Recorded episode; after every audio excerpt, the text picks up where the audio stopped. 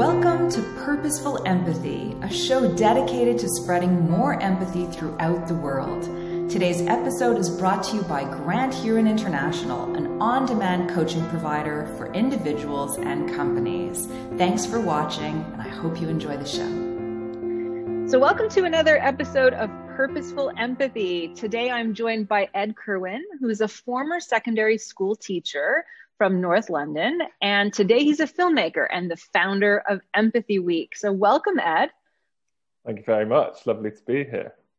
Now, Empathy Week is a global education program that uses the power of film to develop skills like empathy, leadership, and resilience in young people. Love it. It also provides a platform and opportunity for young people to turn empathy into action through empathy action projects. Love it Love it, love it. Last year was the first year of Empathy Week, and schools in 48 countries across six continents took part. This year, Empathy Week is taking place February 26th to 20, no, February 22nd to 26th. And your vision is to build the empathy generation, a generation of young people who leave school as empathic leaders. I am so excited to have this conversation with you tell our listeners and viewers a little bit about yourself and the backstory to Empathy Week that kind of like led to this moment in time. Yeah, I was, I was just thinking as you were saying that we couldn't get the words empathy in there anymore, could we? just empathy, empathy, empathy, empathy.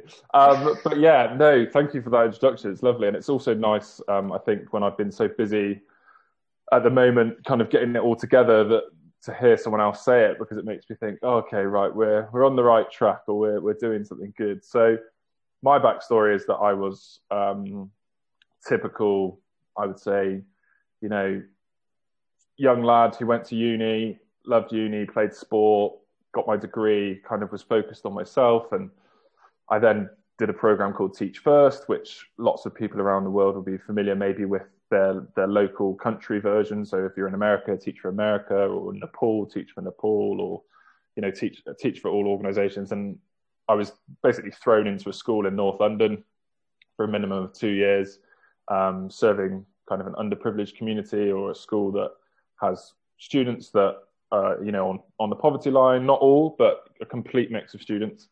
And I absolutely love teaching. I'm, I'm a passionate educator. I am still a teacher, despite the fact I'm not in a classroom.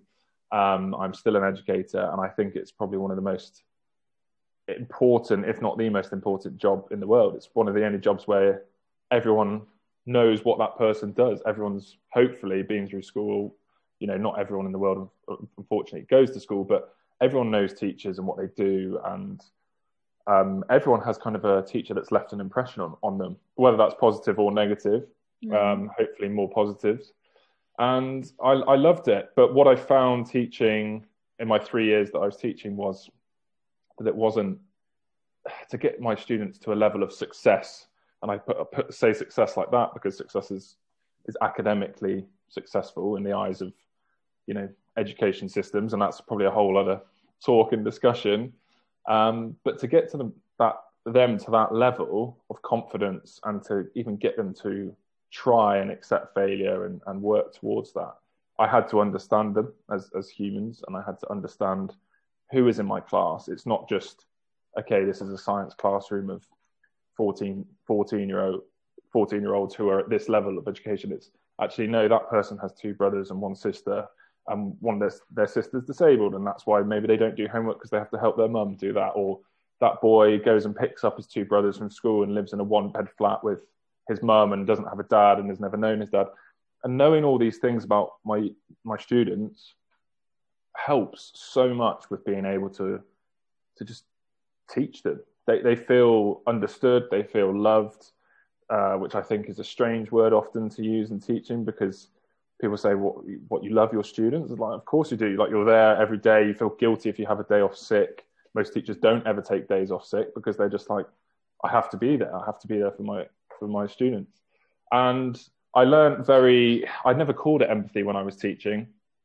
I never really thought of it, um, to be honest. But I, I became a bit of a. I don't know what the word is. Um, I, I was really interested in behaviour, and I became quite good at it, or controlling kids in a way that allowed them to express themselves, but also get on with their work. And that meant letting some things slide and, and stamping down on other things. But the thing that I, I said, I remember sending out a young lad once to just cool off outside.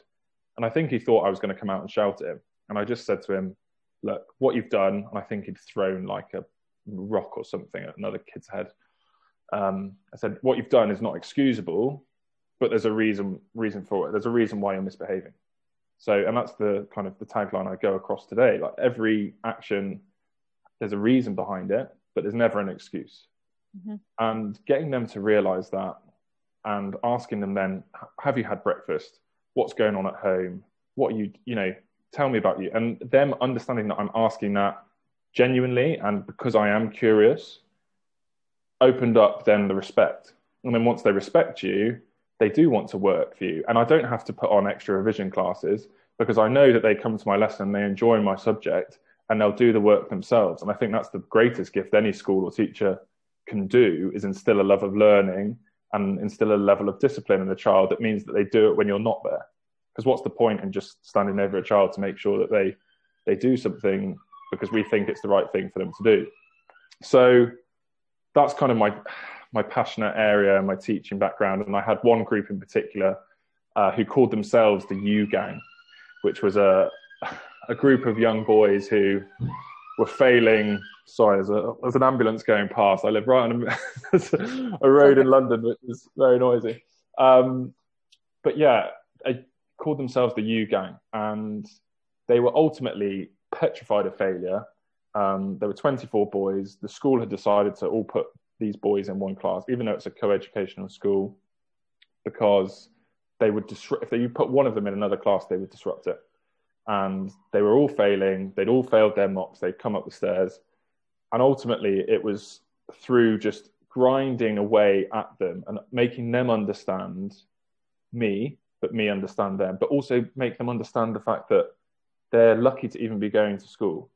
This was also at the time of a refugee crisis and the Syrian war, which is, which is still going on. But you know, I had Syrian refugees at school, and there were Afghan refugees at school that I taught. And you'd be like, your parents have fled. Some of your parents have fled. Some of your parents are first generation, your first generation English, uh, British in this country. Ask, go home and ask your parents why they came here. They came here to have, for you to have this opportunity to sit here and opening their eyes to the, the world. And I just realized through giving assemblies, I, I focused a lot on homelessness, that empathy is such a powerful tool or this tool of understanding another person and understanding yourself as well is what led to then academic success or led to self-belief or self-leadership and all of these things. And i i left teaching really because i was burnt out but also to explore other avenues. I wanted to have a, a larger impact on on young people. And through various projects i picked up a camera and i just started filming people on the streets in the uk traveled around. People thought i was a bit weird crazy, my friends and things. But I wanted to do a project and I wanted to focus people's attention on on homelessness. And I ended up actually in Mexico at the Homeless World Cup in 2018, um, which is an amazing tournament that happens every year usually, that brings people who are homeless or socially excluded to play football against each other. And that's where I met the Indian team um, and the organization behind the Indian team, Slum Soccer, who take young people out of uh, slum communities and literally play football with them, train them up to be coaches or players, whilst also educating them, giving them some schooling, and basically a belong a sense of belonging, which is actually what we're all longing for, right? This sense of purpose and belonging and and feeling that we matter in the world or our community. And I went out there in 2019, April 2019, and that's where kind of Empathy Week sparked. It was like, right, I'm an educator, I'm a teacher. I was there to help them develop a leadership course using my kind of background, my master's background, but also my teaching background.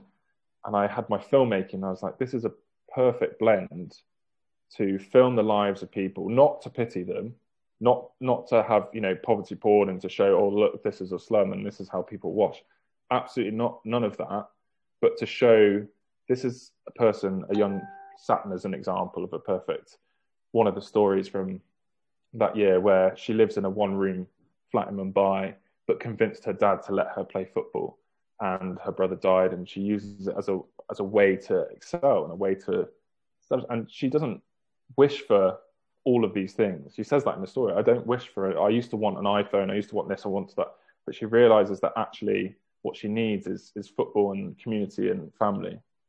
And then to take that and, and use it as a film and show that to students across the world, that's so powerful because then other young people stood up and said, I've never met this girl. I never probably will meet this girl. Um, I may never go to India, but I can understand where she's coming from. And I see a bit of myself in her. And bits that I don't see of myself in her, I now understand more about another culture, more about another person.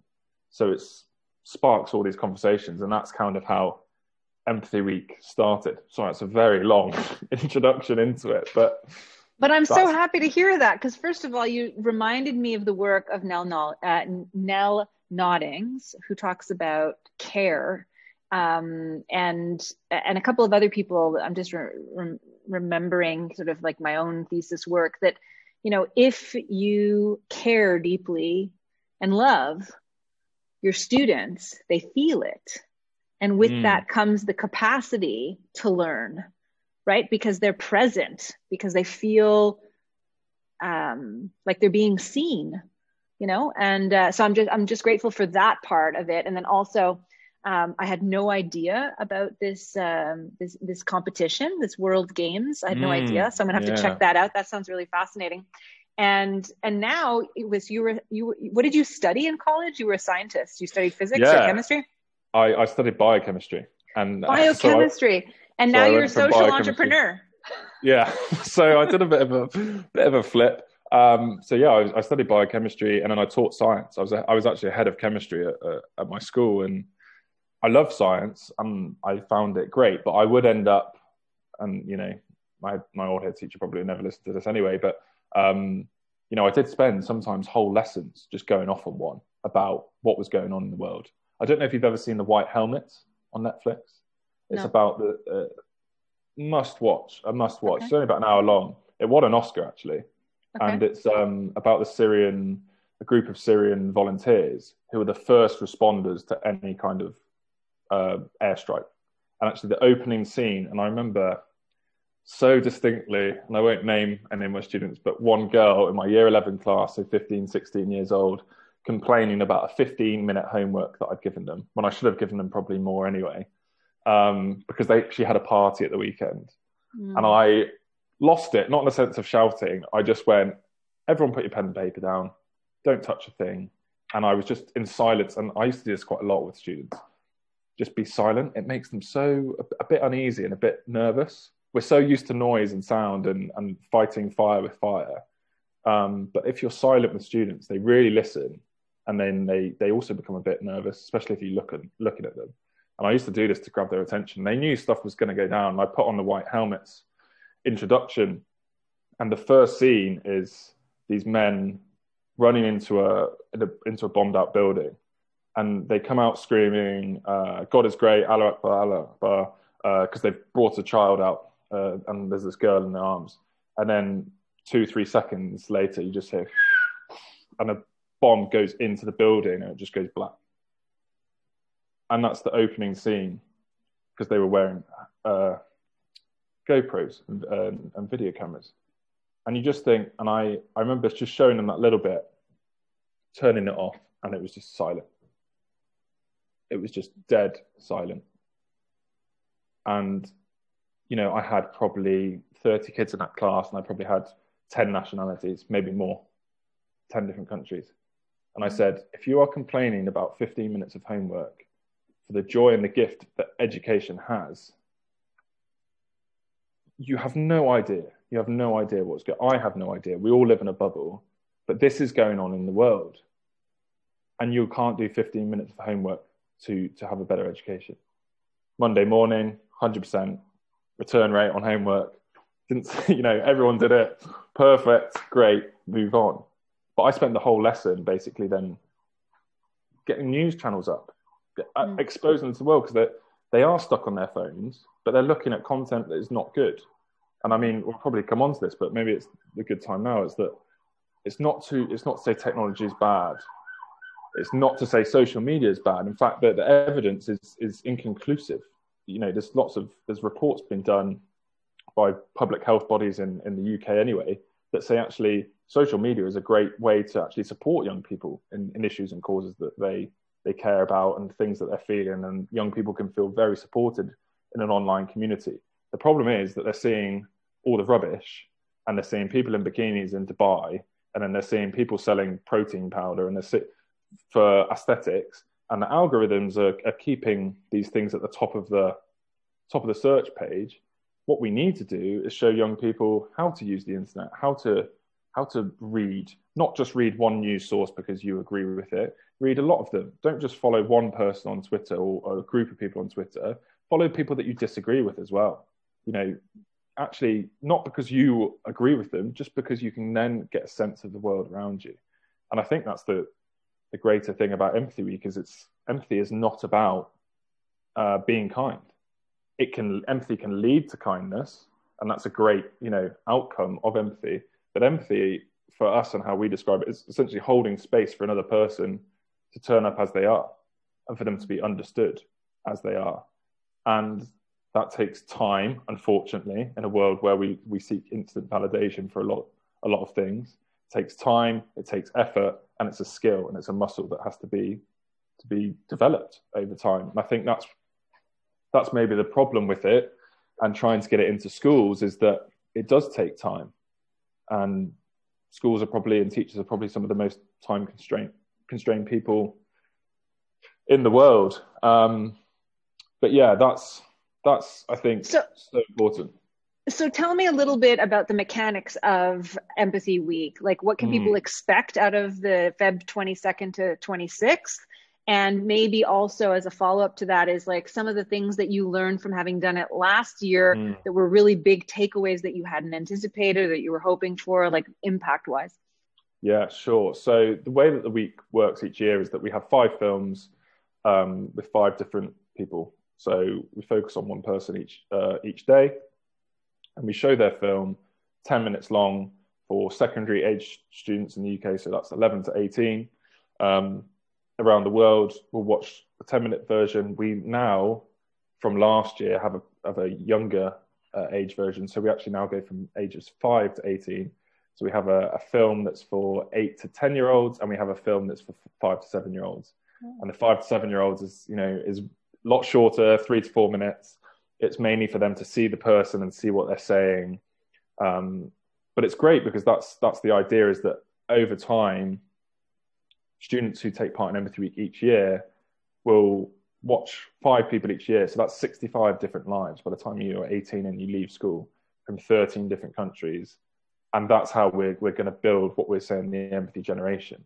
But in terms of like the actual mechanics of it, you watch the film and it's in, integrated around a lesson and having been teachers and teachers that uh, use you know filming it and also making the resources we understand the time constraints so what we've done is made a 15 minute version which is either an assembly or a registration version. But if you want you can also do the 30 minute version which is a lesson and uh, or a 60 minute version. So as a school you have the choice to decide. So we've made it very structured as a school. You can take it and run it exactly as it is and run it all the way through. Or if you're stretched for time you can be flexible and say, actually, no, we're going to do the 15 minute version, but we'll use the resources in a in a lesson later on. Um, and that's that's really where the power of it and the impacts come through because we actually designed it to only be the UK schools last year, and then through the support that we got from other educational organisations that shared it, it just schools started downloading it um, and wanting to use it and engaging with it, which is great. So is Sorry. there a price to, to, to watch to engage? So we make it free for all state, state and government schools, um, and we charge we charge private schools, we charge fee paying schools, and that's because we believe that's the right thing to do. So we're not a charity, uh, and I have no no qualms with hiding that. We are a for profit organisation, and I again believe that is the best way. Having looked at um, charities, having looked at social enterprises, having looked at businesses, I believe that is the best way long term to have impact. I think if I if I want to have the impact that, or if we want to have the impact that we want to have in the world, I know that's going to come with a price tag for the people that want to have, have a good salary. I need to have the best people in Empathy Week eventually doing this so that students get the best, you know, oh. program.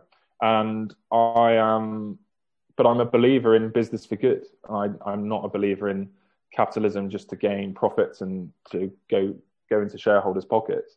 It's it's a vision to build the empathy generation, right? So if if we're putting a price tag on a school in Nigeria that only has a blackboard uh, and they have one projector and maybe one laptop, how are they going to pay for it? How are they going to take part? And how are those students going to take part? And don't don't get me wrong, Empathy Week is not a perfect model at all. We're very aware that actually it, relies on an internet connection and it relies on internet connection to play the films. But in our heads, we have this idea of right, how can we mobilize it? How can literally get it onto mobile phones in countries? Because you know, I've been to Uganda, I've lived in Uganda for a few months, I've been to India, I've been to Mexico, I've been to across the world. Mobile phones are the way that people are going to access material in the future, and education is going to be able to go to the masses. So, you know, it's not the perfect model at all at the moment, but we are aware of that. Do you envision also that families could take advantage of um, the the films and Empathy Week in some way? So yes, but we the reason we go through schools is to enable us to ensure that the facilitation is correct. So we teachers are trained, and teachers are trained to facilitate, and they're trained to deliver, and they're trained to engage in discussion. And so this, you know, the topics that we choose to focus on, they're not they're not soft topics, they're not easy topics. This year, you know, there's mention of domestic violence, there's mention of racism, there's mention of suicide, um, all sorts of issues that can bring up a lot of emotions in young people that also young people might not want to discuss with their parents. That actually school is that safe space. And what I found as a teacher and having spoken to teachers is school is that safe space for a lot of young people, which is one of the biggest issues of the pandemic at the moment is that kids are stuck at home or in between school and home when actually school is their escape. Um, and their safe place. It's always the kids that never, the kids that are the most trouble and uh, mischievous and are the ones that never miss a day of school. And that's because actually they love being there, but they're just misunderstood and they don't understand, you know, how to, it's not they don't understand how to behave. It's, it's often usually a cry for, for help or attention or love.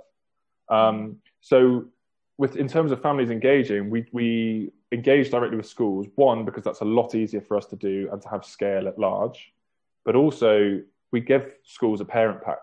So if, if you're a parent and you're interested, you should reach out to your school and say, I've heard about this program. I would love our love my student to be doing it. You should register for it. And then when your school registers for it, they should send out a parent pack for you. That allows you to see what the week's about and also support your child within the empathy action pro- project if they want to take one on. But also very aware that, you know, as much as we're shouting about empathy and it's a great skill, that, you know, you can get empathy burnout. And if I if we're telling a, a young child who's a carer for their parent that they need to be more empathic, you know, it's it's going to be so much for them. They don't need to be more empathic. They need time off. They need time to chill. They're already doing an amazing job, and that comes with self empathy, which we try and distill through the lessons for them to understand themselves that no, they don't have to go and save the world because they're already doing an amazing thing by looking after their mum or looking after their uh, their dad or whoever's at home, or maybe that they they have a disability themselves and that they're just trying to get past. Like understanding yourself is the key to then going and understanding other people. So there's lots of complexities to it, but yeah, we we get schools are our main avenue, but there is definitely a way for parents to be involved once those schools register. And so, can Canadian schools and American schools and schools in the New Zealand and Australia and all over the world they can join anyone, in? anyone, anyone, fantastic. Any school, any school. Now, obviously, at the moment, there the resources are in English. Mm-hmm. Again, another limitation which we're aware of, but at the same time, perhaps teachers can translate them, or there's a way to do that. And eventually, I hope to work with you know governments and, and government bodies to make sure that those resources are translated um, so that you, everyone can do that. But at the moment yeah anyone can anyone can register. I mean we're again we're in 40 plus countries this year. Um, we we also now have a, a, group of international teachers. There's about 15 of us that meet up once a month and they're international teacher ambassadors and they're in brazil uh, ecuador mexico usa uh, Nigeria, Uganda, Vietnam, Nepal, Lebanon, UK. I think is right? Maybe I've forgotten one or two. I don't know. But you know, we are we are very international now. They have some input into it. They've had input into the week, and really, it's it's you know, we're not going to change the world with one week, but we are focused on this week each year so that it's just that little extra push each year. And as I said, I come back to it. If you're a child and you're five years old, imagine like seeing five different people each year. And then next year you see a different five people. And then as you grow up, you then start to take on, you'll build on the empathy action project that you did last year. And you realize what empathy actually means and stands for and, and how to utilize it as a skill. And that is how we then produce in 20, 30, 40 years' time leaders of the world and businesses and schools and other jobs who actually understand what empathy is and utilize it for the good of it that it has. Yeah, I'm just you know maybe this is not a, conver- a question for for our conversation. Maybe this would be offline, but I'm thinking of a business model that you know Empathy Week Netflix style, where you have like an mm. entire array of stories that you draw from, and it doesn't have to stay within the you know constraints of one week, but actually any teacher, anytime, any place can draw from from the bank of stories. Do you, last question? Do you um, are, you're the filmmaker of these 5 mm-hmm. films? But do you allow people to submit films for entry or are you thinking about kind of engaging people that way? So yeah we great question. We um, produce the films and, and, that's kind of the concept. But with the empathy action project last year it was all over the place because of covid and lockdowns and we made it virtual and we said you know submit a 10 slide powerpoint presentation showing your thing. This year we've said submit whatever you want. Because we what the education system is broken and it's judging no matter where you are in the world i believe that um, it's judging young people on an ability to do the same thing but everyone's different. So we're saying you know when you submit your when schools then go on to submit the projects that students have done we also have a cover form which gives us some context. You know how many devices do your students have do, do your students have access to the internet? Because that does make a difference on what you can do, obviously. So we need to take that into consideration. But students, if they produce a film, amazing. Song, a poem. Um, I mean, look at the inauguration, right? How amazing. Amanda, the, the young girl who did a poem. I mean, if someone delivers something like that, I'll be I'll be um, astounded. Um, so yeah, they can film, song, presentation, book, story, dance, drama, anything. Does that mean everything that gets submitted to you will also be on the website for other people to see afterwards? Is there some kind of you know public yeah, celebration? So, okay. Absolutely. So we have the Global Empathy Awards, which is a virtual uh, invite only event for these uh, students across the world that get shortlisted. And we have an amazing set of judges. We have Dr. Melissa Collins, who's um, actually a US uh, elementary school teacher but was in the global top 50 uh, teacher prize. We've then, excuse me, we've got uh, Gavin Dykes, who's the director of the Education World Forum, and we've got uh, Professor Jair Grouse, who is the global director of education for Kidzania. So they're the three judges who are going to be um, looking at projects and then be running the the event.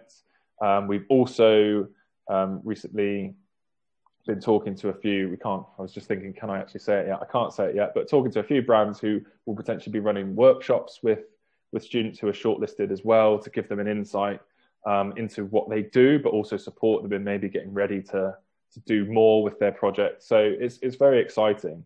Um, and we also have this year an empathy wall. So if you go on empathy-week.com forward slash empathy wall, uh, it's empty at the moment, but hopefully as the week goes on and throughout the the time, students and teachers and parents can upload work that their children are doing to that and actually have their name and where they've come from and their country celebrated because that's such an important thing. Young people want to be seen and heard, and whether that's physically or online, it's just as important. And we want to give that opportunity to, to young people. What a fantastic conversation. Thank you so, so much for your time. I love how much energy and enthusiasm you're projecting. I can sense Sorry, that this just, is like uh... a love project for you. I'm very, very happy and I look forward to uh, to seeing the success. Um, I'm happy to, to let some more people know about Empathy Week, February 22nd to 26th. More information in the details below. Thanks for watching. See you next time. Purposeful Empathy. What if you had access to your own council of coaches to help you break free of your thinking clutter, make that important decision, and liberate you from what's holding you back? At Grand Huron International, you get to choose the coach of your choice. You get to do so anytime and from anywhere. Visit grandhuroninternational.com and harness the power of on demand coaching today.